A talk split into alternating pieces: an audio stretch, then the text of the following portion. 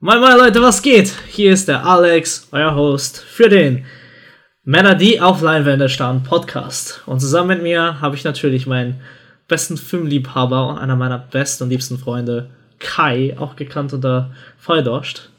Wie geht's dir, Kai? Ah, gut. Ich freue Und wird gleich noch besser, Oh, ja. habe ich das Gefühl. Ja, ich, wir wollten, wir, wir wollten das, seitdem wir uns, glaube ich, kennengelernt haben, diesen Podcast machen. Aber, ähm, sorry deswegen. Ich glaube, das war immer meine Schuld, dass es irgendwie nicht geklappt Ja gut, hat. ich, ich, ich, ja, ich, ich hätte dich ja auch ein bisschen mehr antreiben können in der Hinsicht, aber bei mir war es ja auch ein wenig still dann irgendwann zu dem Thema. Aber besser spät als nie, oder? Ja, genau, genau, eben. Und ich, ich glaube, ich glaube, das ist jetzt auch die richtige Zeit dafür. Äh, wir haben uns lange darüber Gedanken gemacht, wie der Podcast halt nun mal heißen soll. Wir wollten erst eine, einige andere Sachen machen für den Podcast, äh, die dann halt nicht entstanden sind.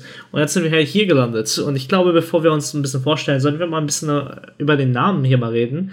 Denn äh, der ist für viele vielleicht ein Begriff oder vielleicht auch nicht, aber äh, ich erinnere mich halt noch dran, die Idee, weswegen ich auf die Idee kam für den Namen. Ich hatte eine Woche bevor wir das mit dem Podcast zum ersten Mal wieder richtig angesprochen haben und richtig mal ein bisschen gebra gebrainstormt haben, ähm, Männer, die auf Ziegen starren, zum ersten Mal geguckt. Oh ja. Und ähm, da fiel mir sofort auf, hey Alter, das ist doch eigentlich der perfekte Podcast-Name, wenn man einen Filmpodcast in Deutschland macht. Das ist doch genial. Das sind einfach wortwörtlich, weil es war in der Originalbesetzung waren sehr vier Kerle, die auf einer Leinwand starren und letztendlich ist es dann zurück auf uns bei einer geblieben. Shoutouts gehen raus an Tim und Killy. Ähm, und weil wir einfach kein Konzept gefunden haben. Und ich glaube, du findest auch da, das geil, wenn du ein Wortspiel, ne? Weil du ja, das ist magst. grundsätzlich, es, es, es macht es ja schon catchy dann. Ja, genau. finde ich. Deswegen ist es immer hilfreich. So, und das war halt auch mein Gedanke. Das war auch ein großartiger Film, ey. Ich müsste den eigentlich mal wieder schauen. Der war echt ein toller Film. Also wenn man jetzt keinen besseren Anlass hätte, als wenn man einen Podcast unter dem Namen startet. Ja, eben. Weiß ich auch nicht. Eben, eben. Genau, und deswegen ist das Ganze entstanden. Äh, und das lag halt daran, weil wir wollten erst so ein Roundtable machen, so mit vier Leuten, vier verschiedene Bereiche und wir labern einfach so drauf los über Filme. Äh, wir kamen nicht zum gemeinsamen Nenner, aber Kai und ich hatten immer das Bedürfnis, viel über Filme zu reden. Ich glaube, Haben das auch oft genug getan. Ja. Nur hatten wir halt noch nicht die glorreiche Idee, dabei ein Mikro laufen zu lassen. Ja, das äh, hat sich nicht angeboten, ne?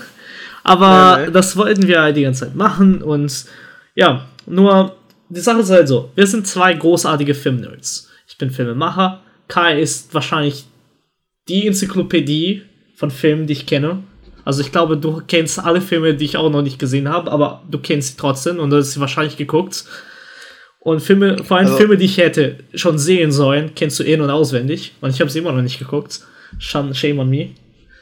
Und wir reden sehr gerne über alle Details von Filmen. Ob Arthouse, Blockbuster oder den letzten Marvel-Film, der im Kino lief. Wir gucken sie alle, wir reden über sie alle und wir brechen sie auseinander. Und das von der Perspektive eines Filmemachers oder ein Film und eines Filmliebhabers. Und wir beide lieben Filme so sehr, dass wir am liebsten dabei Bier trinken und darüber reden. Und das ist der Podcast. Kurz und knapp. Habe ich irgendwas vergessen? Ich glaube, das fasst es perfekt zusammen. Ja, und das ist, äh, wir erzählen gleich euch noch ein bisschen was, wer wir sind, äh, bevor wir in das erste Thema einsteigen. Denn heute reden wir ein bisschen über Filme, die uns beeinflusst haben. Denn ähm, ich hatte leider noch nicht die Zeit, Irishman fertig zu schauen. Weil das sollte eigentlich unsere erste, on erste you. Folge Shame sein. on you. Aber sagen wir mal, ich, es war ein bisschen stressig bei mir in letzter Zeit und ich, mir fehlt noch eine Stunde Film. Und äh, Kai hat mich dann äh, überredet, dass wir das auf nächste Woche verschieben und trotzdem aber eine Aufnahme starten. Und ich bin sehr froh darüber, weil wir haben uns ja auch länger nicht, äh, nicht gesehen. Ne? Wir haben auch länger nicht mehr geredet. Äh, es wird also ein bisschen Zeit, dass wir ein bisschen Catch-up machen. Ja, wir, sch- wir schreiben immer nur was. Das letzte Mal wirklich gesprochen. Also War Gamescom. wirklich. Ja, ja, müsste August gewesen sein. Ja, genau, genau. Also das ist der Podcast, Leute. Ähm, es wird immer wieder so ein paar Folgen geben, wo wir ein bisschen äh, mehr auf uns oder über uns ein bisschen erzählen. Aber eigentlich, jede Folge wird ein Film sein und wir reden einfach alles über diesen Film. Wie wir den finden, wie man den zusammenfasst, was genau da so plotmäßig passiert, bis hin zu, wie wurde er gemacht und wie kann man halt, was kann man aus dem Film ziehen. Und das wollen wir dann halt aus eben diesen zwei Perspektiven, denn ich glaube, ähm, Kai, du kannst ja mal am Anfang ein bisschen zu erzählen. Wer bist du? Was machst du? Warum Filme für dich? Ja, warum Filme? Das ist halt, ist halt, da muss man auch erstmal drüber nachdenken. Und ich bin dann irgendwie noch auf den, auf den Nenner gekommen, dass es wahrscheinlich wirklich die Schule schuld war. Weil wir in der Oberstufe in zwei aufeinanderfolgenden Jahren bei zwei verschiedenen Englischlehrern äh, American Beauty analysieren mussten. Oh, geil. Und wenn man den halt wirklich zwei Jahre aufeinanderfolgend auseinander nimmt, dann macht man entweder die ganz faule Variante und nimmt den Shit, den man letztes Jahr schon geschrieben hat, dazu und copy und pastet den. Oder man schaut den sich wirklich nochmal neu an und äh, findet einiges, was man vorher nicht gesehen hat oder zumindest beim ersten Mal wirklich nicht äh, so wahrgenommen hat, wie man es eigentlich hätte wahrnehmen sollen Ja. oder wie es gedacht war vom Regisseur.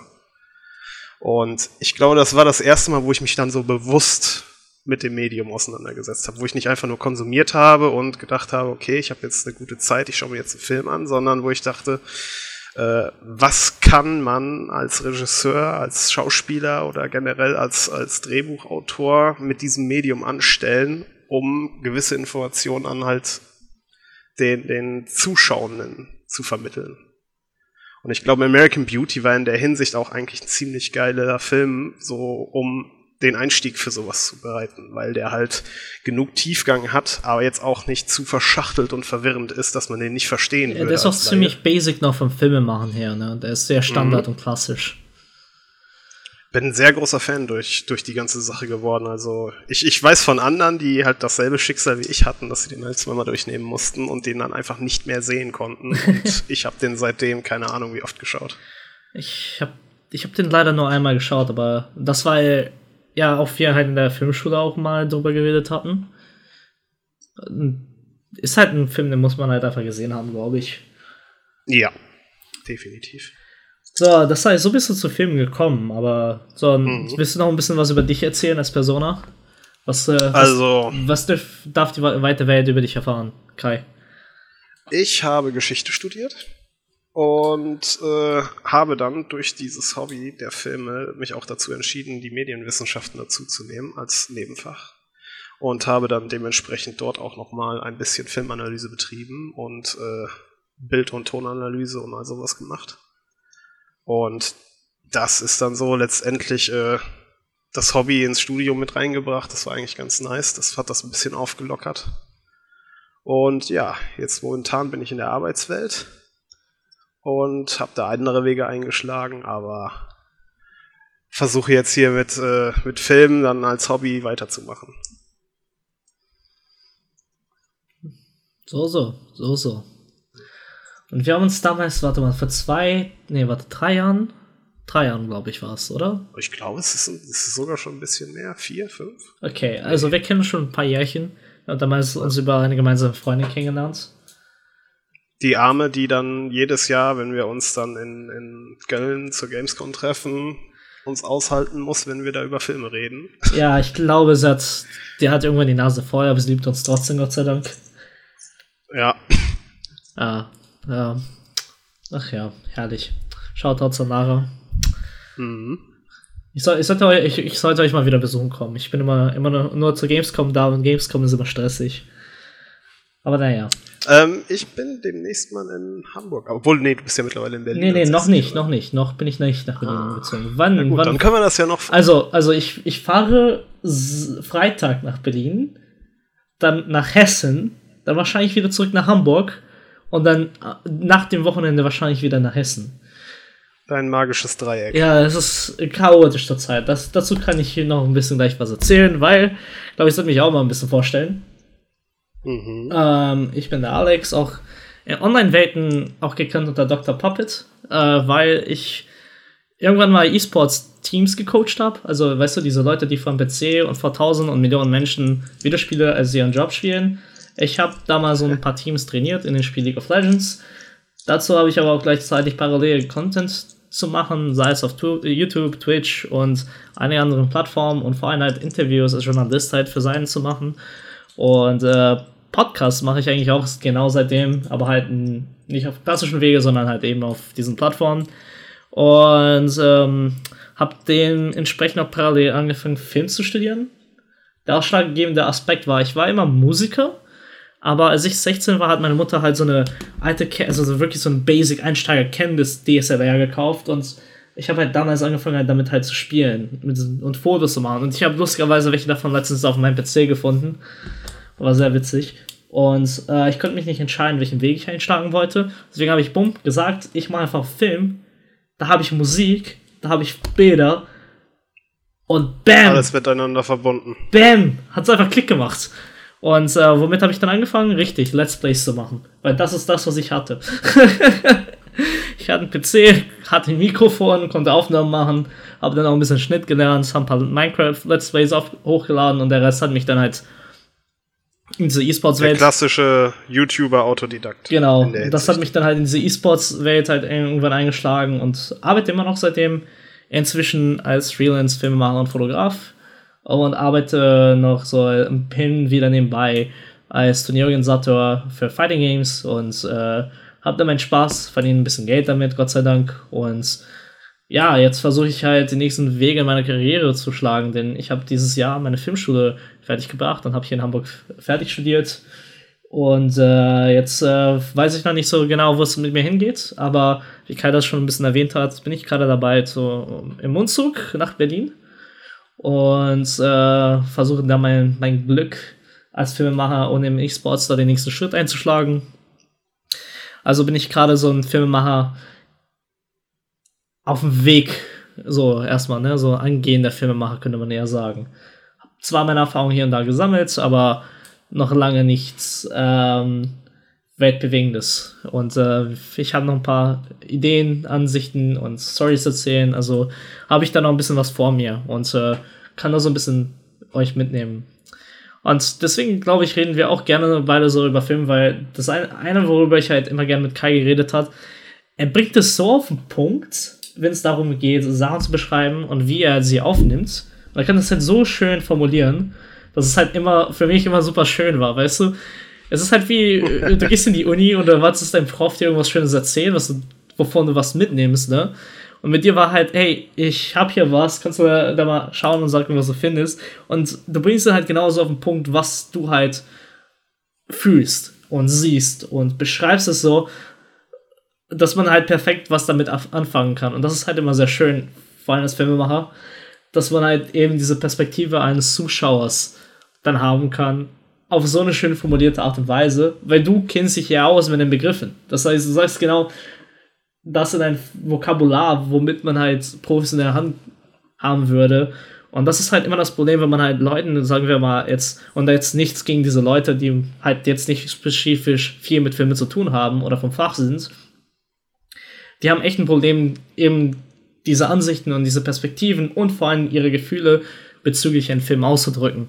Und dann kommt halt oft sehr oberflächliches Feedback, wo man, ja, man kann trotzdem damit was anfangen, aber Kai gibt ja dann halt wirklich so ein Essay, so wirklich so ein schönes Essay, warum er diesen Film oder diese Szene oder dieses Bild so einprägsam fand oder eben nicht.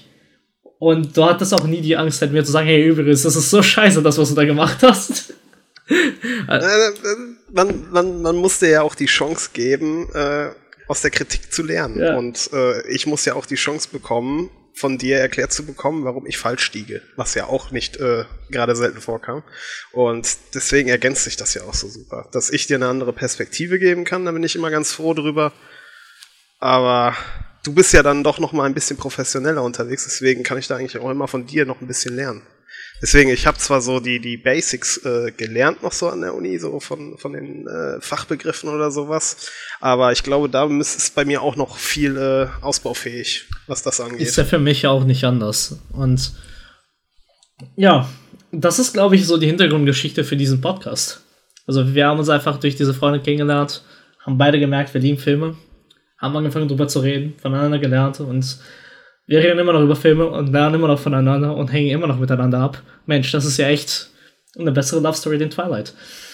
Ähm, ja, man, man hat das vor allem bei uns, glaube ich, gemerkt, dass das auf einem anderen Level läuft, äh, als ich gemerkt habe, dass ich überall so Textdokumente am Desktop habe, weil ich mir permanent Stichpunkte machen muss, weil ich nicht vergessen wollte, was ich dir äh, noch, noch schreiben wollte in Bezug auf Film X und Y. Oh ja. Ja, das, das habe ich mir jetzt bei Irishman wieder gemacht. So, welche, als mhm. ich so, okay, ich bereite mich jetzt mal ein bisschen besser vor. Aber normalerweise habe ich so die, die Sachen im Kopf oder ich, wenn ich irgendwas so, so interessant finde, ich schaue es mir dann gerne zweimal an. Ja. Oder halt, keine Ahnung, ich gehe nochmal zurück. Oder der Moment, wo ich einen Film fertig geschaut habe und das mich irgendwie so eingeprägt hat, ich google erstmal eine Stunde über den Film und will halt so alle Details so kennenlernen. Und ich erinnere mich, wir haben auch bei meiner Bachelorarbeit auch wieder Film, viel über die Filme geredet, so.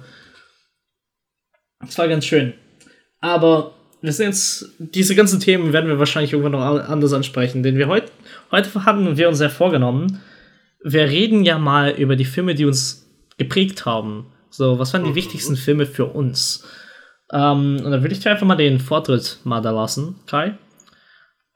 Kannst du mal ein also bisschen Zum erzählen? Einstieg hatte ich ja schon American Beauty genannt, der so den Weg geebnet hat. Und dann wurde es schon schwer, muss ich ehrlich sagen, weil, äh, also die Zuhörer wissen das vielleicht nicht, du weißt es aber umso besser, ich ja schon äh, anfangs auf Masse statt Klasse ge gesetzt habe und mir wirklich Unmengen an Filmen reingepumpt habe. Ich hatte als Student äh, in den frühen Semestern definitiv zu viel Zeit und äh, habe dann mittlerweile, ich glaube, über 2000 Filme angehäuft oder so, die ich zumindest äh, äh, mir vermerkt als gesehen, äh, als gesehen vermerkt habe und teilweise auch geratet habe. Und ich weiß es gar nicht genau. Also ich weiß noch, dass kurz äh, vorm Abi oder so ich über ähm, Ice White Shut gestolpert bin. Und das war mein erster Kontakt zu Kubrick. Mm. Und ähm, der ist ja auch ein, ein Regisseur, der ja schon äh, auf einem anderen Level agiert, würde ich sagen, als jetzt das Standard-Blockbuster-Kino. Ja, das ist halt schon wirklich was, was man auf sich wirken lassen kann und sollte, der halt äh, schon ein, ein bisschen mehr Feingefühl mitbringt in der Art und Weise, wie er, wie er Sachen darstellt. Ja. Und von da aus äh, bin ich dann halt Kubrick so ein bisschen durchgegangen. Hab mir auch, glaube ich, drei oder vier Filme von dem damals angesehen. Unter anderem bin ich dann natürlich bei äh, A Clockwork Orange hängen geblieben. Natürlich. Der mir sehr gut gefallen hat. Und äh, dann habe ich auch 2001 gesehen. Und das weiß ich noch, das war damals ein Film, den ich gar nicht mal mochte. Und ich würde jetzt im Nachhinein, finde ich es immer noch witzig, darüber nachzudenken, dass ich den Nachricht scheiße fand und dass der viel zu langweilig war und viel zu träge und irgendwie total komisch und nicht die Antworten gegeben hat, die auf die Fragen, die er aufwarf. Und dann hat man ihn Jahre später geschaut und dann hat es einfach Klick gemacht. Und es ist halt. Wie alt warst so du da, als du ihn zum ersten Mal gesehen hast? Also ich war nicht mal wirklich jung. Ich glaube, das müsste mit 18, 19 gewesen sein. Vielleicht sogar mit 20. Und dann, wann hat es Klick gemacht? Wer kann sich daran noch erinnern? das wird, das wird auch Anfang 20 gewesen sein, weiß ich, 23, 24 oder so. Also, also es hat ein paar Jahre gedauert und ich habe ihn dann auch, glaube ich, äh, mit einem anderen Kumpel geschaut, der auch viel Filme geschaut hat. Das war dann halt auch nochmal so eine, so, eine, so eine ganz anderes Setting. Also ich weiß noch, ganz am Anfang habe ich mich auch mal hingesetzt und keine Ahnung, dann, dann drückst du halt nicht mal Pause oder was, wenn du mal kurz dir was zu trinken holen willst, wenn der Film nicht so gut ist. Würde ich heute halt nicht mehr machen. Deswegen, ähm, ich habe, glaube ich, ein bisschen mehr Respekt auch vor dem Medium äh, gewonnen über die Jahre, so dass ich da halt auch äh, nichts mehr verpasst habe und mich auch ein bisschen besser auf Filme konzentriere, wenn sie zumindest äh, einen gewissen, ja, Qualitätsstellenwert für mich haben oder in meinen Augen haben. Und ja, ich weiß nicht, also, also ich habe ich hab seitdem selten gehabt, dass ich Filme wirklich abgebrochen habe oder wo ich gesagt habe, ich mache jetzt aus, weil der mir echt komplett zu langweilig ist. Ich gebe den Film immer die ganze, die, die, die Chance, dass ich sie ganz sehe und dann sage, die war scheiße. oder, oder ich, ich, ich finde irgendwie doch, doch noch was, wo ich sage, okay, das war jetzt nicht ganz verschwendete Zeit. Ich, ich finde das herrlich, dass du das sagst, weil ich muss ja, also jetzt ähm, meine Freundin, ne, die, die mag sehr gerne äh, The Rock-Filme. Und mhm. ich kann mich damit gar nicht anfreunden, weil das sind halt Actionfilme, die sollen halt so echt seichtes Wasser sein und sehr einfach zu konsumieren sein. Und da ist halt auch deren Hauptmerkmal, und wir müssen halt die Stunts cool aussehen und mhm. so weiter, aber da ist nicht wirklich viel dahinter. Und der ist nicht, die sind nicht tiefgehend und die sollen auch nicht so sein. Und ich finde halt, super schwer, sich Filme für mich zu schauen, weil ich bin dann halt wirklich da und gucke mir diesen Film an und denke mir einfach nur tausendmal, ja, nee, das funktioniert für mich nicht. Ist und einfach nicht engaging genug, auf, genau. auf, auf, den falschen Ebenen zumindest. Und es fehlt halt so viel da und ach, nee, nicht schon wieder diese 0815-Szene, wo der jetzt die Frau da aus dem brennenden Hochhaus retten muss. Und natürlich, oh, jetzt wurde natürlich ja geschlagen und jetzt verletzt, dann rennt jetzt da wieder Held. Und das sind halt so richtig, richtig basic Sachen, die man dann halt so, ja, kann ich verstehen, warum Leute das schauen, aber ich ziehe jetzt nicht daraus. Aber ich habe mich dann letztens irgendwann mal äh, gezwungen, ich mache einfach mal so einen Film an. Äh, und sie will jetzt gerade sowas gucken und ich werde jetzt nicht äh, der Filmemacher-Freund klischeehaft sagen, nein, wir schauen jetzt irgendwas, das wirklich tiefgehend ist und hatte zum ersten Mal so ein bisschen, okay, genau, einfach mal Hirn ausgeschaltet und einfach das mal ein bisschen genossen, dass es halt so seichtes, so leicht konsumierbares Zeug ist. Aber ich finde, damit tue tu ich mich immer noch schwer, aber ich gucke auch sehr gerne, deswegen halt Filme, die schlecht sind und wir davor auch schon wussten, die sind schlecht, einfach um zu gucken, was funktioniert da nicht. Damit ich sei es halt selber nicht die Fehler mache, aber gleichzeitig, weil auch in den schlechten Filmen steckt super viel Arbeit drin. Und ich weiß nicht mehr, wo ich das gelesen habe. Es war ein Interview mit einem Filmemacher, der sagt, ja, auch wenn ihr den Film schlecht findet, solltet ihr keine Arschlöcher sein, denn es ist eigentlich Richtig. immer noch ein Wunder, dass ein Film gemacht wurde. Also Filme müssen nicht gemacht werden. Es ist jetzt nichts Essentielles für die Gesellschaft.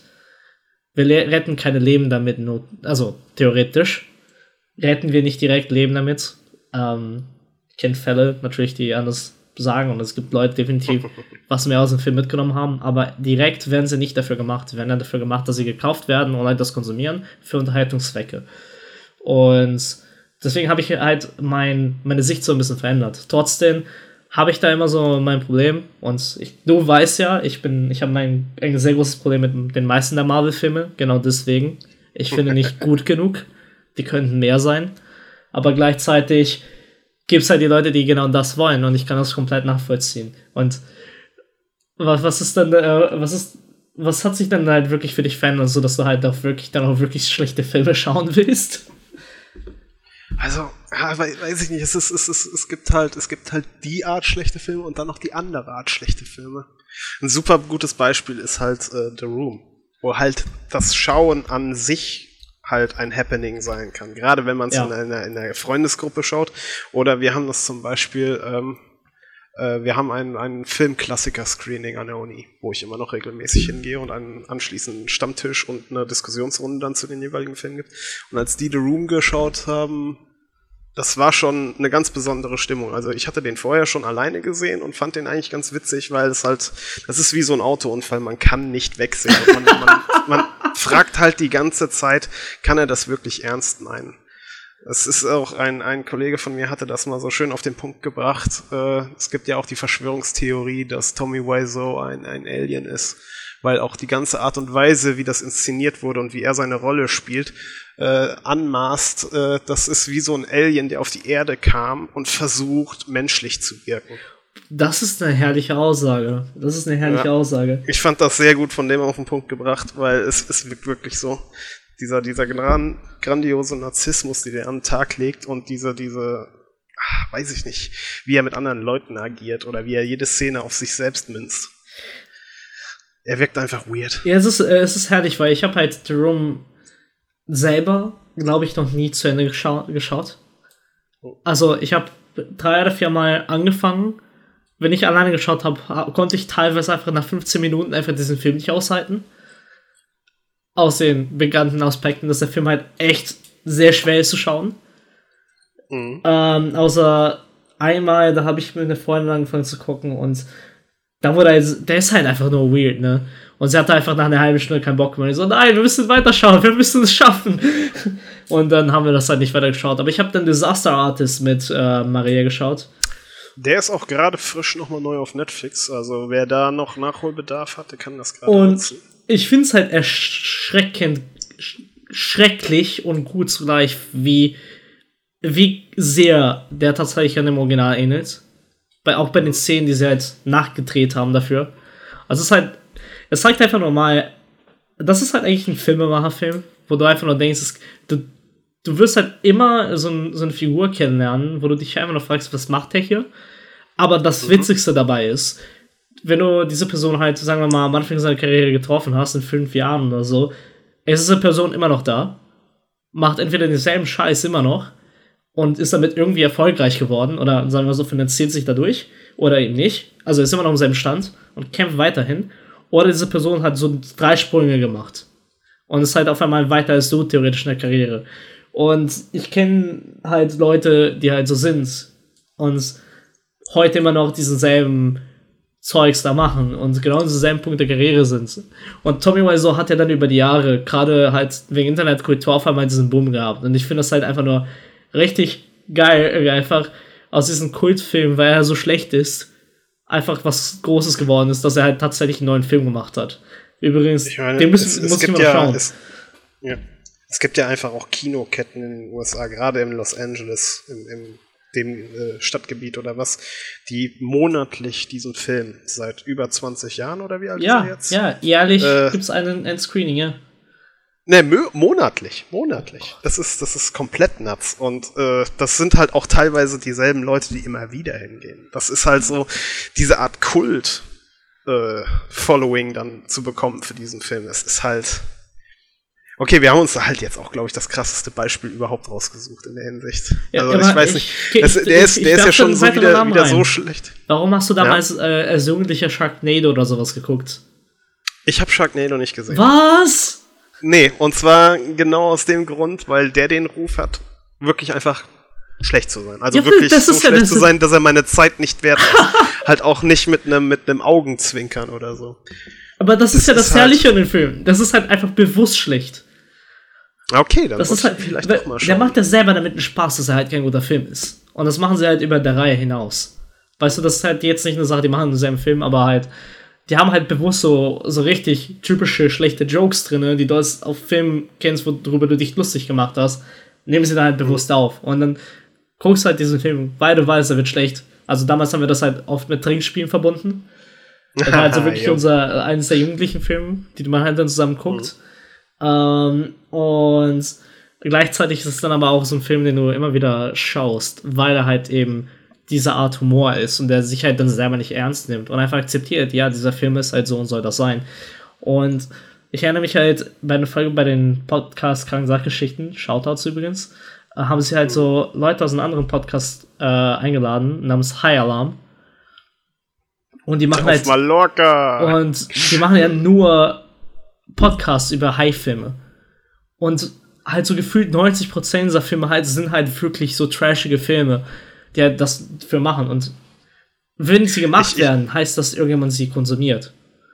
Ich, ich bin da auch gerade, muss ich sagen, ehrlich beeindruckt, dass äh, es da genug Material gibt, dass Leute einen spezifischen Podcast zu dem Thema machen können. Das Ey, sagt ja schon, dass, super geil, das oder? einfach ne, ne, der Markt ist da für sowas. Und halt, Sharknado ist halt so die Hausnummer halt unter diesen High-Filmen. Und ja, also ich meine, natürlich sagen wir auch eine Guilty Pleasure dahinter, so wir schlechte mhm. Filme schauen. Aber ich finde halt gerade, wie du es so schön gesagt hast, es ist halt das Drumherum, das Schauen an sich, was dann zur Erfahrung wird. Und letztendlich der, der, ist das ja. Film, solche Filme geben halt die Möglichkeit, genau. selber diese, diese, das Ganze schön zu machen und, oder gut zu machen. Und so sollte eigentlich ja jede Filmvorführung sein. Und äh, ja. ich, wären halt für dich halt so, dass er also wirklich American Beauty schauen war und danach das halt runterbrechen, für dich irgendwie diesen Eingang mehr mit Filmen zu beschäftigen war. Äh, solche Filme sollen immer eine Erfahrung sein, letztendlich. Also du, du machst ja nicht Filme, damit du halt Leute ähm, einfach dahin gehen, sein, deren Geld blechen und du dann reich davon wirst, sondern ein Filmemacher ist immer nur an sich, der was mitteilen will.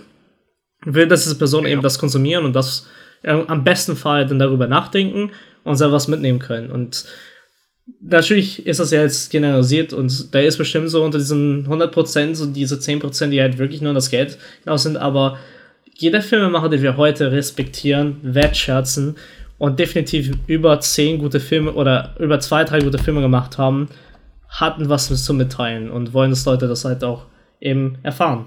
Und da fällt mir, ja, da fällt mir auf jeden Fall zu ein, die Art Filme, wo ich wirklich sagen kann, die ich absolut nicht leiden kann. Wo es halt jetzt nicht, nicht noch so, ein, so, ein, so einen Redeeming-Faktor gibt, wie jetzt bei The Room oder bei den Sharknado-Sachen. Und da muss ich sagen, das ist dann halt, wenn die Macher halt eine Message haben, die sie rüberbringen wollen.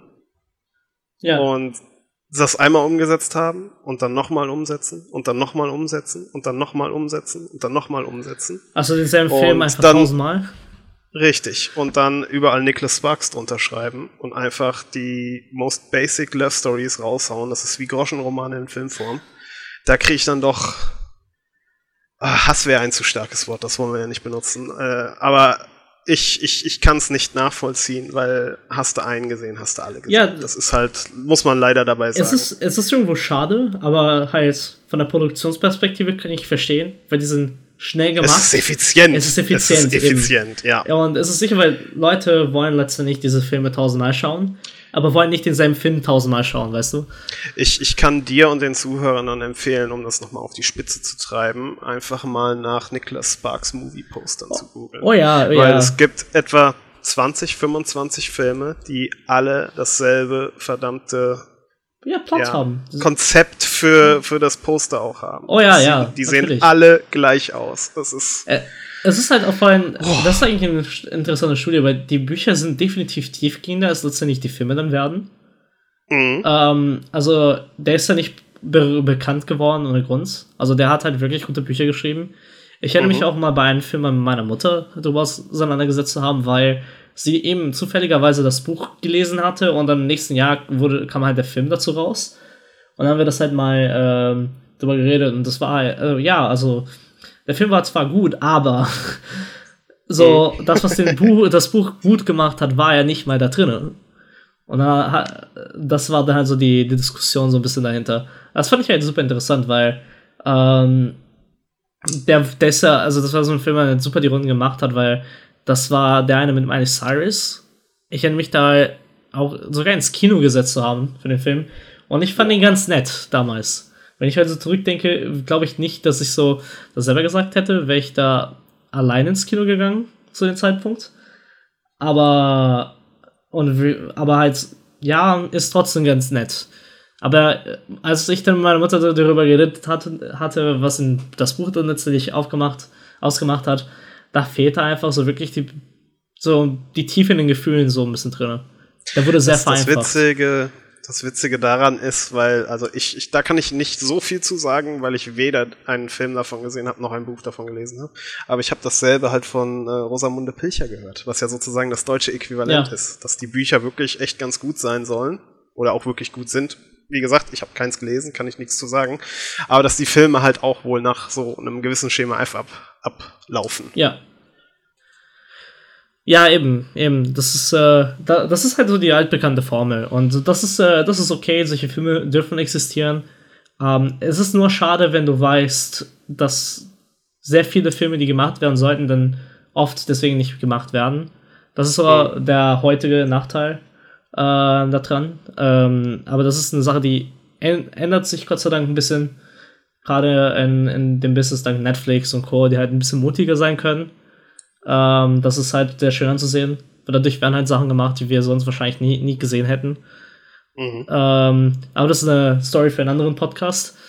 Ähm, denn zum Beispiel gerade halt diese, diese Erfahrungen, die du als Film machst, sind halt auch letztlich das, was halt dich an den Film festhalten. Ne, du hast ja jetzt American Beauty für dich erwähnt und es gibt bestimmt einige anderen.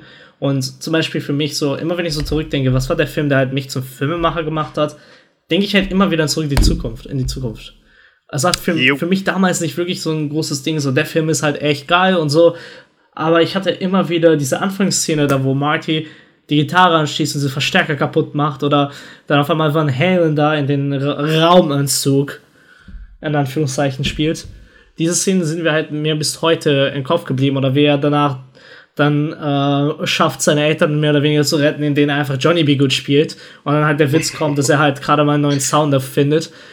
Ja, ihr seid noch nicht bereit dafür. Ja, genau, genau. Und so, das sind halt so Sachen, die, die für mich halt damals hängen geblieben sind. Und ähm, zurück in die Zukunft des Films, dass du sehr schnell auch als Film, junger Filmemacher dich auseinandersetzt, weil er macht halt, sagen wir mal, so in das 0815 Drehbuch alles richtig. Wenn du die mhm. stinknormale Heldenreise da haben willst, das ist der Beispielfilm. Er hat genau alles, was du eigentlich haben solltest drinne und er macht das halt auf so einfachen und sehr überschaubar echten Weg, dass er halt dadurch halt immer auf das Beispiel genommen wurde. Äh, bei mir im Unterricht zum Beispiel und da habe ich halt noch andere Videos und Podcasts dazu ähm, gesehen und halt das berühmte Buch Save the Cat, hat sogar ein Beat Sheet, Sheet um den Film gemacht, damit halt, und das zeigt einfach, wie basic der Film letztendlich ist und einfach so schön ausgeführt. Weißt du, a proper film done, gone right, so mehr oder weniger. Ja, es ist so, so dieses, dieses schöne Beispiel für Schuster bleibt bei deinen Leisten, wenn man einfach mit dem Basispaket das Maximum rausholt. Das genau, ist immer, immer genau. sehr befriedigend in jeglicher Art und Weise. Genau, und das, das ist mir über die Jahre einfach hängen geblieben, einfach wegen diesen Szenen, weißt du? Und immer wenn ich dann so äh, die Frage gestellt bekomme, ja, warum bist du eigentlich Filmemacher geworden oder was ist halt dein Lieblingsfilm? Ja, nee, keine Ahnung, Mann. Absolut keine Ahnung. Ich konnte keine, keine Antwort finden. Und dann irgendwann habe ich ein bisschen wirklich drüber nachgedacht, so, was ist eigentlich der Film, der halt mich wirklich zu Film gebracht hat? Weil ich meine, wenn du Musik und Video kombinieren willst, also Musik und Kamera, musst du nicht unbedingt an Filme denken. Du kannst das sämtlichen Scheiß heute machen, Gott sei Dank. Mhm. Aber halt, für mich war es immer der Film irgendwie, weil er erzählt letztendlich eine schöne Story. Er, er hat, er hat, er gibt dir Werte, also er gibt dir wirklich Sachen zum Nachdenken. Und erzählt letztendlich eine, eine Geschichte über Freundschaft. Und halt einen Jungen, der halt, sagen wir, auch irgendwo die Welt retten will. Mhm. Und auch wenn es gerade nur ist, seine Eltern wieder zu verkuppeln und äh, zu schaffen, dass er wieder in die Zukunft wieder zurückreist. Ohne großen Schaden anzurichten. Und es ist so viel schöner, so viele kleine Details in Filmen, die halt ihn so liebenswert machen und er halt echt zum zeitlosen Klassiker geworden ist. Und äh, keine Ahnung, vielleicht lag es einfach daran, dass halt, als ich halt angefangen habe zu studieren, das war genau halt das Datum, wo die Zukunft ist. Und ich da ah, in Hamburg jo. war und ich leider den DeLorean nicht gesehen habe, der einfach irgendwo in der Stadt rumstand deswegen. Und äh, aber keine Ahnung, also der Film ist mir bis heute immer noch die Referenz für mich. Einfach weil der mich so als Kind geprägt hat. Es war nicht mal ein besonderer Film zu der Zeit für mich. Aber vielleicht einfach der Kontext, dass halt eben so Szenen halt für mich geprägt haben und dass halt meine Brüder, die damals den Film damals cool fanden, wegen diesen Sachen und ich irgendwo das halt dadurch verstanden habe, warum sie das cool finden, blieb mir das halt in meinem Kopf und bis heute denke ich halt immer wieder so, ja Mann, das ist ein Film, der halt definitiv meine Kindheit geprägt hat. Neben anderen sämtlichen Filmen aber immer noch der steht da drüber. Das ist, das ist halt ein guter Punkt, weil, weil auch der Film für mich einen besonderen Stellenwert hat. Weil äh, das war halt definitiv zu einer Zeit, wo ich noch nicht den Film als Medium geliebt habe, sondern ähm, wo ich daran kam, weil das einer der Lieblingsfilme von meinem Vater ist. Und der ist halt nicht so der, der Mann, der Filme schaut. Ja. Das war nie so sein großes Ding. Und deswegen ist es eigentlich schon immer, also jetzt im Nachhinein, wo ich jetzt so viel Filme schaue, ist es halt immer witzig zu sehen, was äh, der gesehen hat und was nicht, weil die Liste ist sehr, sehr kurz. Ja. Aber was dann halt da drin ist, äh, spricht halt viel äh, über die Person aus. Beziehungsweise, was ich dann damals mit ihm geschaut habe, wenn er mal mit äh, ne, sich hinreißen lassen hat, einen Film zu schauen. Deswegen, da waren dann so Sachen dabei. Also, also zurück in die Zukunft definitiv ganz weit vorne. Ja, und da könnte man theoretisch noch mal ganz kurz die Brücke zum letzten Thema schlagen. Er ist auch ein Riesenfan von der Police Academy-Reihe gewesen. und die glänzen ja auch nicht unbedingt von Qualität. Ich, ich glaube, die äh, hat jeder mal geguckt. Ich, ich habe die sogar im Regal stehen als DVD. Ah, ich nicht, ich nicht. Weil ich die damals gekauft habe wegen, wegen meinem Vater. So ah, eigentlich, eigentlich müsste ich sie meinen Eltern schenken. Also meine Mutter liebte die Filme. Oh, das ist, das ist aber, man muss... Da habe ich noch gleich eine Story dazu. Ja, schieß los. Also, wenn du sagst halt Filme, die Eltern einen gezeigt haben, bei meiner Mutter war es mhm. Grease. Oh. Ich habe den nie zu, also nie fertig geguckt. Also ich fand, als, als, als du so drei, vier, fünf Jahre alt bist, warum tanzen und singen diese Menschen im Fernsehen? Und danach küssen sie sich. Habe ich nicht so wirklich verstanden damals, aber halt, hast du irgendwann doch den Film geguckt und oh, ja, okay, ich kann schon verstehen, warum sie den mochten. Und das war halt auch eines dieser ersten Musicals, dann war dazu noch die Zeit, wo John Travolta der coole Typ schlechthin war. Mhm. Und aber trotzdem, halt zum Beispiel diese Anfangsmusikszene da bleibt mir bis heute noch im Kopf. So, und dann, keine Ahnung, ich glaube, wenn ich die fair mache, diese Videos, wo sie halt teilweise Leute, also Filmemacher einladen und dann reden sie halt so ein bisschen, wie die Szene gemacht wurde. Und sie erzählen halt gerade von dieser Tanzszene, wie kompliziert es war, diesen Dreh da zu machen. Und ich denke mir so, Alter, ja, Mann, dieser Film, der sollte einfach Geschichte werden. ich, ich muss mich aber kurz outen, ich habe den nach wie vor nicht gesehen.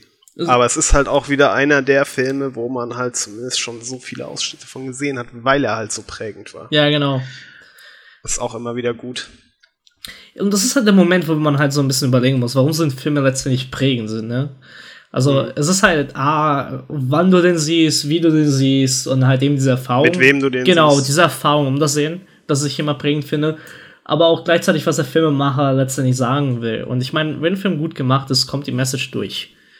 Und werden halt jetzt so diese Fälle, die uns halt geprägt haben, sind jetzt, sagen wir mal, recht relativ seichte und sanfte Stories über halt Liebe, Freundschaft und äh, größer und älter werden. Mein Coming of Age ist ja immer das schlichte und auch gleichzeitig das beste Beispiel eines Filmes, die immer prägt, weil man kennt die Geschichte selber, man erfährt sie ja am eigenen Leibe. Aber zum Beispiel so Filme wie Filme, die wirklich mich verändert haben, denke ich halt immer an äh, absolute Giganten zum Beispiel. Oh ja. Ähm, oder halt auch so Sachen wie ähm, fuck, jetzt äh, finden wir, ah, Tony Erdmann zum Beispiel. Das, war, das waren so zwei Beispiele, die halt für mich sehr prägend waren, weil sie halt mir Sachen gegeben haben, die ich nicht erwartet habe zu fühlen. Auf eine Art und Weise, die ich halt sonst noch nicht kannte. Wo du den gerade ansprichst, vielleicht kannst du mir da auf die Sprünge helfen. Da war doch auch ein Remake aus, aus Hollywood geplant für Tony Erdmann. Ist da eigentlich je was draus ich geworden? Bin mir nicht sicher. Ich weiß nur, dass sie dafür Geld bekommen haben.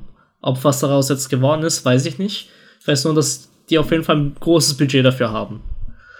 Das ist, ist halt auch wieder das, das ist die nächste Brücke zu schlechten Filmen. Remakes sind auch so ein, so ein Garant dafür. Ich Weil hasse wenn man, es. wenn man, wenn die Daseinsberechtigung schon fehlt, dann ist halt der, der schwere Stand von vornherein gegeben für den Film. Also, weißt du, ich hasse es und liebe es zugleich, weil, sagen wir es mal so, ähm, wer, ich bin ja, ich, ich nehme ein Beispiel für mich mit Metallica mhm. und Beatles. Also heute, meine Lieblingsband ist die Beatles. Bei mhm. Weitem. Warum? Als ich sie kennengelernt habe, war ich drei und konnte alle Lieder mitsingen, deswegen fand ich damals schon cool. Aber gleichzeitig fand ich auch die Intro-Musik von Teenage Mutant Ninja Turtles damals cool. Okay, das ist cool, aber so, weißt du, ich, ich war ein Kind, ich war prägsam. Mhm. Ähm, aber als ich angefangen habe, mich mit Musik auseinanderzusetzen, habe ich dank einem Kumpel von meinem Bruder erfahren, wie eigentlich geil die Beatles sind, was Songwriting angeht. Und seitdem habe ich auch noch nicht irgendwas gefunden, was mich dermaßen so beeindruckt hat wie Beatles. Und er, erwarte auch nicht nochmal. Aber die andere Band für meinen Bruder, die halt, die, die er mir gezeigt hat damals, war Metallica. Mhm. Und Metallica ist jetzt nicht die krasseste Band in Sachen Songwriting. Sie sind jetzt auch nicht die krasseste Band, was deren Instrumente angeht. Aber die haben ein Imperium geschaffen, weil sie eben Leute geprägt haben. Und heute noch tun. Und ich war tatsächlich in 2016 oder 17 mit meinem Bruder und meinem Dad auf einem Metallica-Konzert. Und oh, geil. das Geilste daran war, war nicht, dass ich halt diesen Traum erfüllt habe, Metallica endlich live zu sehen, mit meinem Dad und meinem Bruder. Aber James Hetfield hat sich die Zeit genommen, einfach mal zu highlighten, dass ein elfjähriger Junge mit seinem Dad erste Reihe steht. Und das ist halt ein Moment, den der auch sein Leben lang nicht vergessen wird. Eben, weißt du, und dieser Vater steht da mit seinem Sohn und weißt du, der hat damals vielleicht mit Black Album oder halt Ride the Lightning angefangen, Metallica zu hören. Oh, in den 80ern und frühen 90er. Und dieser Junge hat vielleicht mit äh, Death Magnetic oder eben halt erst mit Hard Rise of Self-Destruct halt angefangen, Metallica zu hören, weißt du? Und das sind halt Jahre dazwischen, so 10, 20 Jahre. Und die können halt jetzt dieser, äh, diese Erfahrung miteinander teilen dasselbe habe ich, hättest du theoretisch mit Star Wars jetzt gehabt. Zwar jetzt kein Remake, aber selbe, selbe Spiel. Und deswegen verstehe ich irgendwo, dass Remakes ihren äh, Aufwand haben, solange diese Remakes halt eine Geschichte zu erzählen haben. Was ich schade finde, und das habe ich halt gleichzeitig auch mit dem Sensei Remake verstanden. Ich weiß nicht, ob Sensei dir ein Begriff ist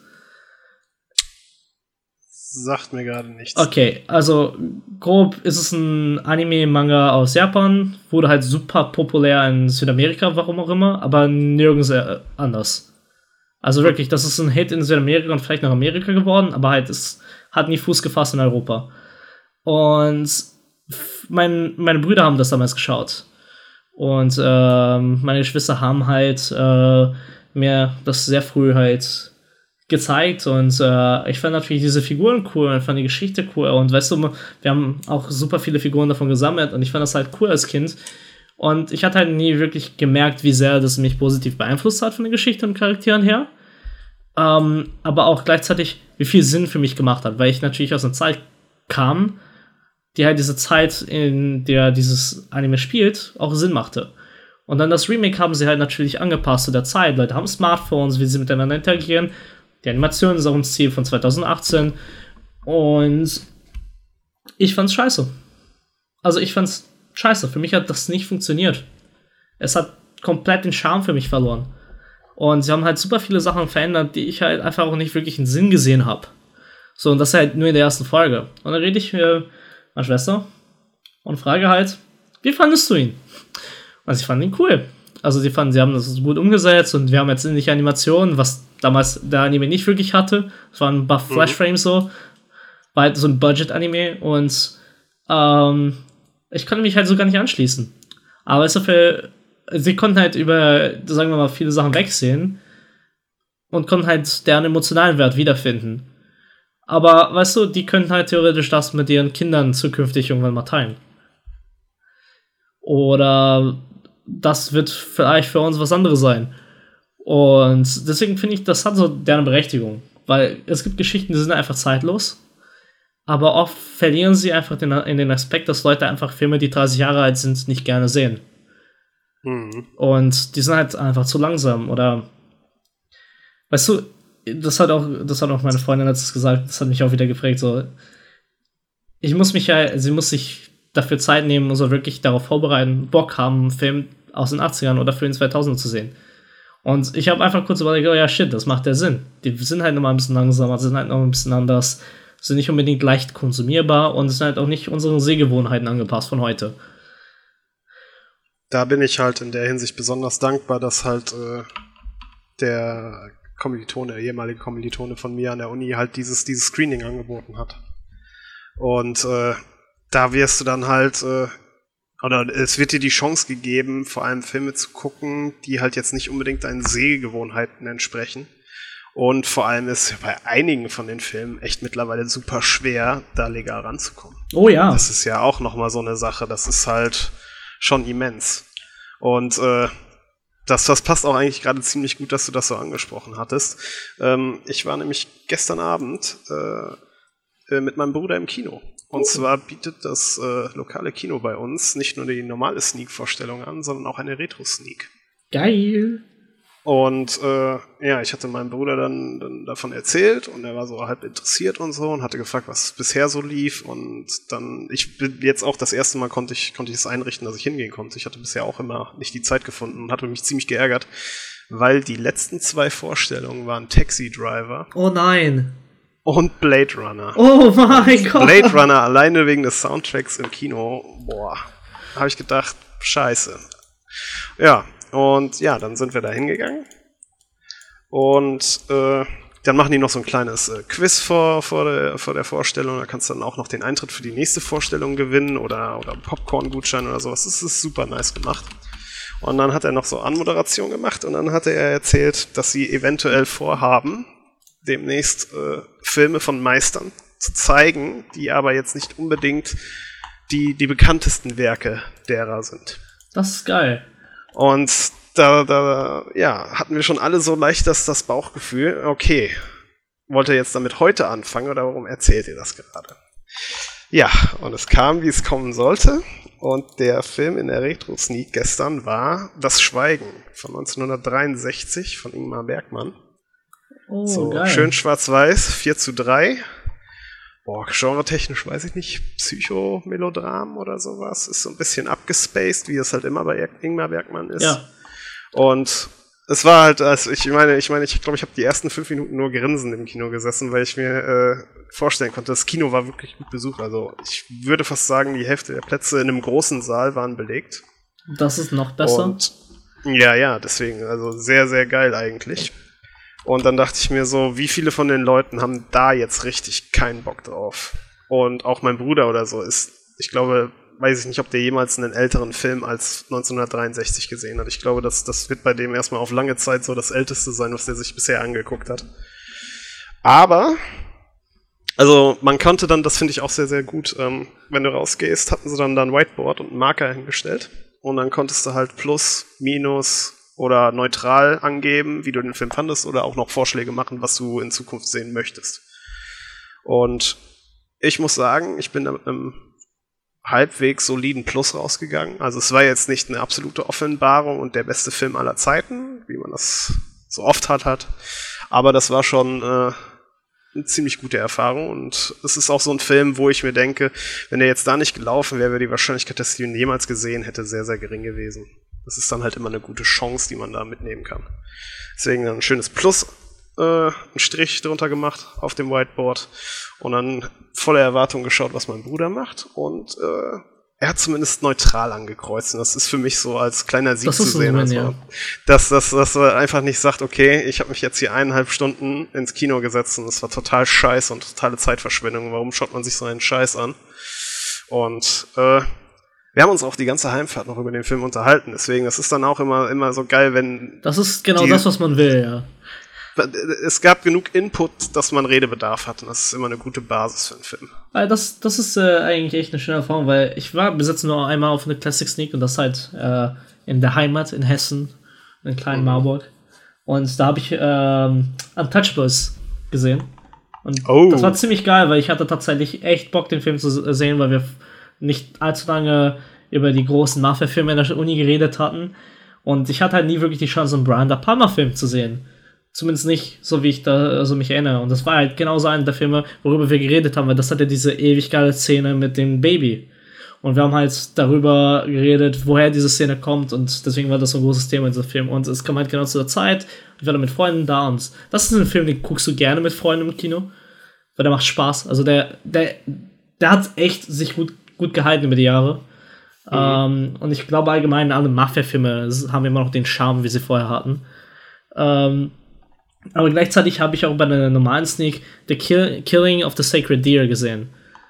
Oh. So, und da war ich mit zwei Freunden von mir, die halt, einer ist so ein Film, Filmliebhaber, aber jetzt kein Filmkenner. Mhm. Ähm, und ein Film von Yorgos Lantimos in so einem Setting zu schauen, ist extrem scheiße. Weil gleichzeitig, ja. wenn seine Filmfreund von mir, also der Freund der Filmliebhaber ist, konnte schon wenig damit anfangen. Mein Kumpel, der noch mit dabei war, der absolut einfach nur so Mainstream-Filme schaut, konnte erst recht nichts damit anfangen und so 70% des Saales. Mm.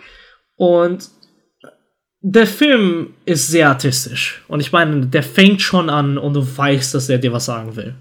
Also der ist halt diese Art Arthouse Cinema. Und der, der ist halt so in your face, dass du halt auch gleichzeitig extrem angewidert bist. Und wenn du nicht Filme wie Nymphomaniac oder ähm, alle Filme dieser Art oder wirklich sowas wie Jim Jarmusch oder sowas angeguckt hast, der mal echt zeigt, dass er halt langsam ist und dass er will, dass du dich mit diesem Ekel gerade auseinandersetzt. Oder dir eine Metapher zeigt, dass du halt erstmal denkst, Alter, was für ein Scheiß ist das? Das sind gute Filme, nicht keine schlechten Filme, das aber das wird nicht jemand genießen können, der halt nicht das Vorwissen hat. Oder sich bewusst die Zeit dafür nimmt. Deswegen das sind, das sind wirklich so Filme auf Hartmut, muss man einfach genau, sagen. Genau, genau. Das ist halt so der, der, wenn man, wenn man sich also man muss jetzt nicht äh, das studiert haben dafür, das ja. nicht, aber man muss sich halt drauf einlassen und man muss bereit sein, äh, das, das wirklich auf sich wirken zu lassen und, und manchmal musst du den halt auch zweimal gucken, damit ja. er halt seine, seine volle Pracht ent, entfalten kann. Und ich muss einfach auch sagen, ich bin mit The Killing of the Sacred Deer absolut nicht warm geworden. Und Oh, wie ist denn der andere noch von ihm? Ah, The Lobster. War The der Lobster. Den. Also, ich kann mich auch nicht mehr so genau dran erinnern, aber ich den habe ich auf jeden Fall geguckt. besser in Erinnerung. Und, äh, jetzt, jetzt korrigiere mich, wenn ich da falsch liege, aber The Favorite war doch, glaube ich, auch von ihm, oder? Ja. Und den habe ich noch auf der Liste. Und der wirkte aber vom Trailer her schon ein bisschen anders. Also zumindest der Trailer wirkte anders als jetzt äh, so seine, seine bisherigen Filme. Deswegen bin ich mal gespannt. Den werde ich dem, demnächst, wird er ja hoffentlich irgendwo auf einer Streaming-Seite mal verfügbar sein. Ja, ich hoffe, ich hoffe auch. Also sonst, das sind so Filme, die ich mir dann einfach kaufe. Ich muss echt sagen, ich habe ja, ich habe ja letztens wieder drei Filme gekauft. Und mhm. äh, unter anderem habe ich kurz überlegt, ob ich The Killing of the Sacred Deer kaufe, weil der auch mhm. runtergesetzt war. Und äh, ich mir den echt unbedingt nochmal anschauen wollte in einem Setting, wo ich dann halt wirklich Zeit und Kauf für den Film haben kann. Mhm. Ähm, aber ich habe mich doch dagegen entschieden, weil ich wollte jetzt nicht so viel ausgeben. Und habe dann halt wirklich nur so drei Filme geholt, die ich halt eben auch seit Ewigkeiten gucken wollte. Und Vor allem sehr gute Deals gemacht, muss ich einfach nochmal. Ich habe nur 16 Euro bezahlt für die drei Filme, ne? Richtig, für die drei Filme ähm, ist es auf jeden Fall. Das war Battle Royale, ähm, äh, hier. Isle of Dogs. Isle of Dogs und äh, hier der, der mit Obi-Wan Kenobi, der, äh, hier Trainspotting 2. Genau. Der mit Obi-Wan Kenobi, Ewan McGregor, I'm so sorry. Evan McGregor. ja. Männer, die auf Züge starren. Ja, wortwörtlich. Lol, wortwörtlich. Und ich, ich, ich habe halt den ersten irgendwann spät gesehen, aber ähm, Trainspotting ist ein fucking geiler Film, darüber werden wir nochmal reden. Lass mich erstmal den oh, zweiten ja. Teil schauen. Und dann, und ich muss auch den ersten Teil nochmal schauen. Der, der ist schon ein bisschen länger her. Hast du, hast du den zweiten noch gar nicht gesehen? Nee, noch gar nicht. Also ich war, ich war wirklich sogar äh, glaube ich, sofort am, am ersten Wochenende im Kino drin. Nee, also, ich, ich, ich wollte, ich, war ich wollte tatsächlich, heiß drauf. Ich wollte tatsächlich ein Screening von dem ersten Teil in der Uni mit Freunden machen. Hat aber nicht geklappt. Mhm. Deswegen habe ich dann den ersten erst viel später gesehen, als der zweite dann schon fertig war, angelaufen. Also es war einfach dann so eine Zeitgeschichte. Das kommt bei mir leider viel zu oft vor, dass ich Filme zwar sehen will, aber nicht ja, schaffe. Ja. So wie, ich wollte auch diese Woche äh, Jung anschauen, weil das ist ein deutscher Film, der jetzt gerade so ein bisschen die Runden macht. Mhm. Äh, und ich habe es nicht geschafft. Und ich hätte mir die Zeit nehmen können, aber dann wäre ich mit meinen Sachen hinterhergekommen und meine Sachen waren, haben mich schon komplett überpackt. Also, ja, schade. Und ich habe immer noch nicht Joker geguckt. Ich habe immer noch nicht hier ähm, der eine koreanische Film, der gerade die Runde macht. Oh.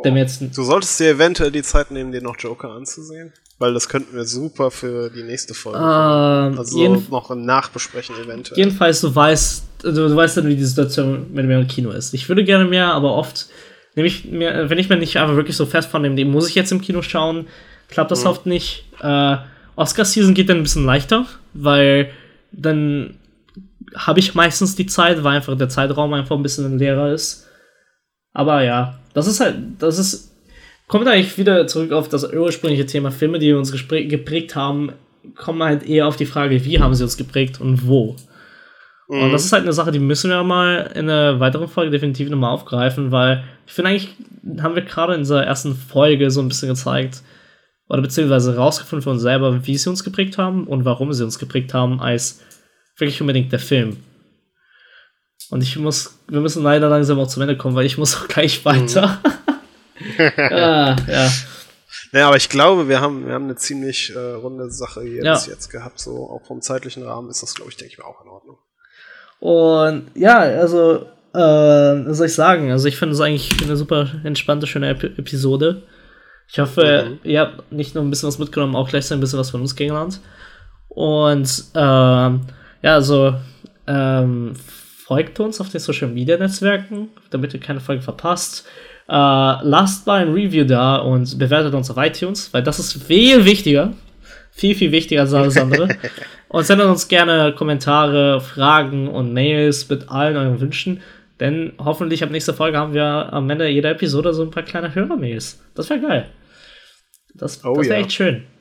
Und Man kann immer aus Kritik lernen, also haltet euch nicht zurück. Ja, eben, nicht nur das, aber auch gleichzeitig, wenn ihr auch eure Erfahrung habt, was ist so der prägsamste Film für euch und warum der prägsam ist, lasst uns gerne wissen. Äh, vielleicht nehmen wir auch den Film auf. Also ich meine, für die nächste Episode ist, glaube ich, schon klar, dass wir den Irishman nehmen. Aber mhm. was danach kommt, äh, ist ja noch sehr offen. Ich meine, wir haben ja auch heute gesehen, dass es eigentlich ziemlich, äh, ziemlich schnell geht, dass wenn der eine irgendwas erzählt und einen Film nennt und es dann auch beim anderen Klick macht, weil er ähnliche Erinnerung an den jeweiligen Film hat. Und dass man sich so von Film zu Film hangelt. Deswegen ist es eigentlich ganz cool, wenn wir da ein bisschen Input bekommen. Ja, genau. Das Weil man, man schaut so viel und man vergisst so viel. Dann kann man ja nochmal durchaus an, an gewisse Sachen erinnert werden. Und vor allem reden wir viel. oh ja. also, äh, vielen Dank nochmal fürs Zuhören, wer es soweit geschafft hat.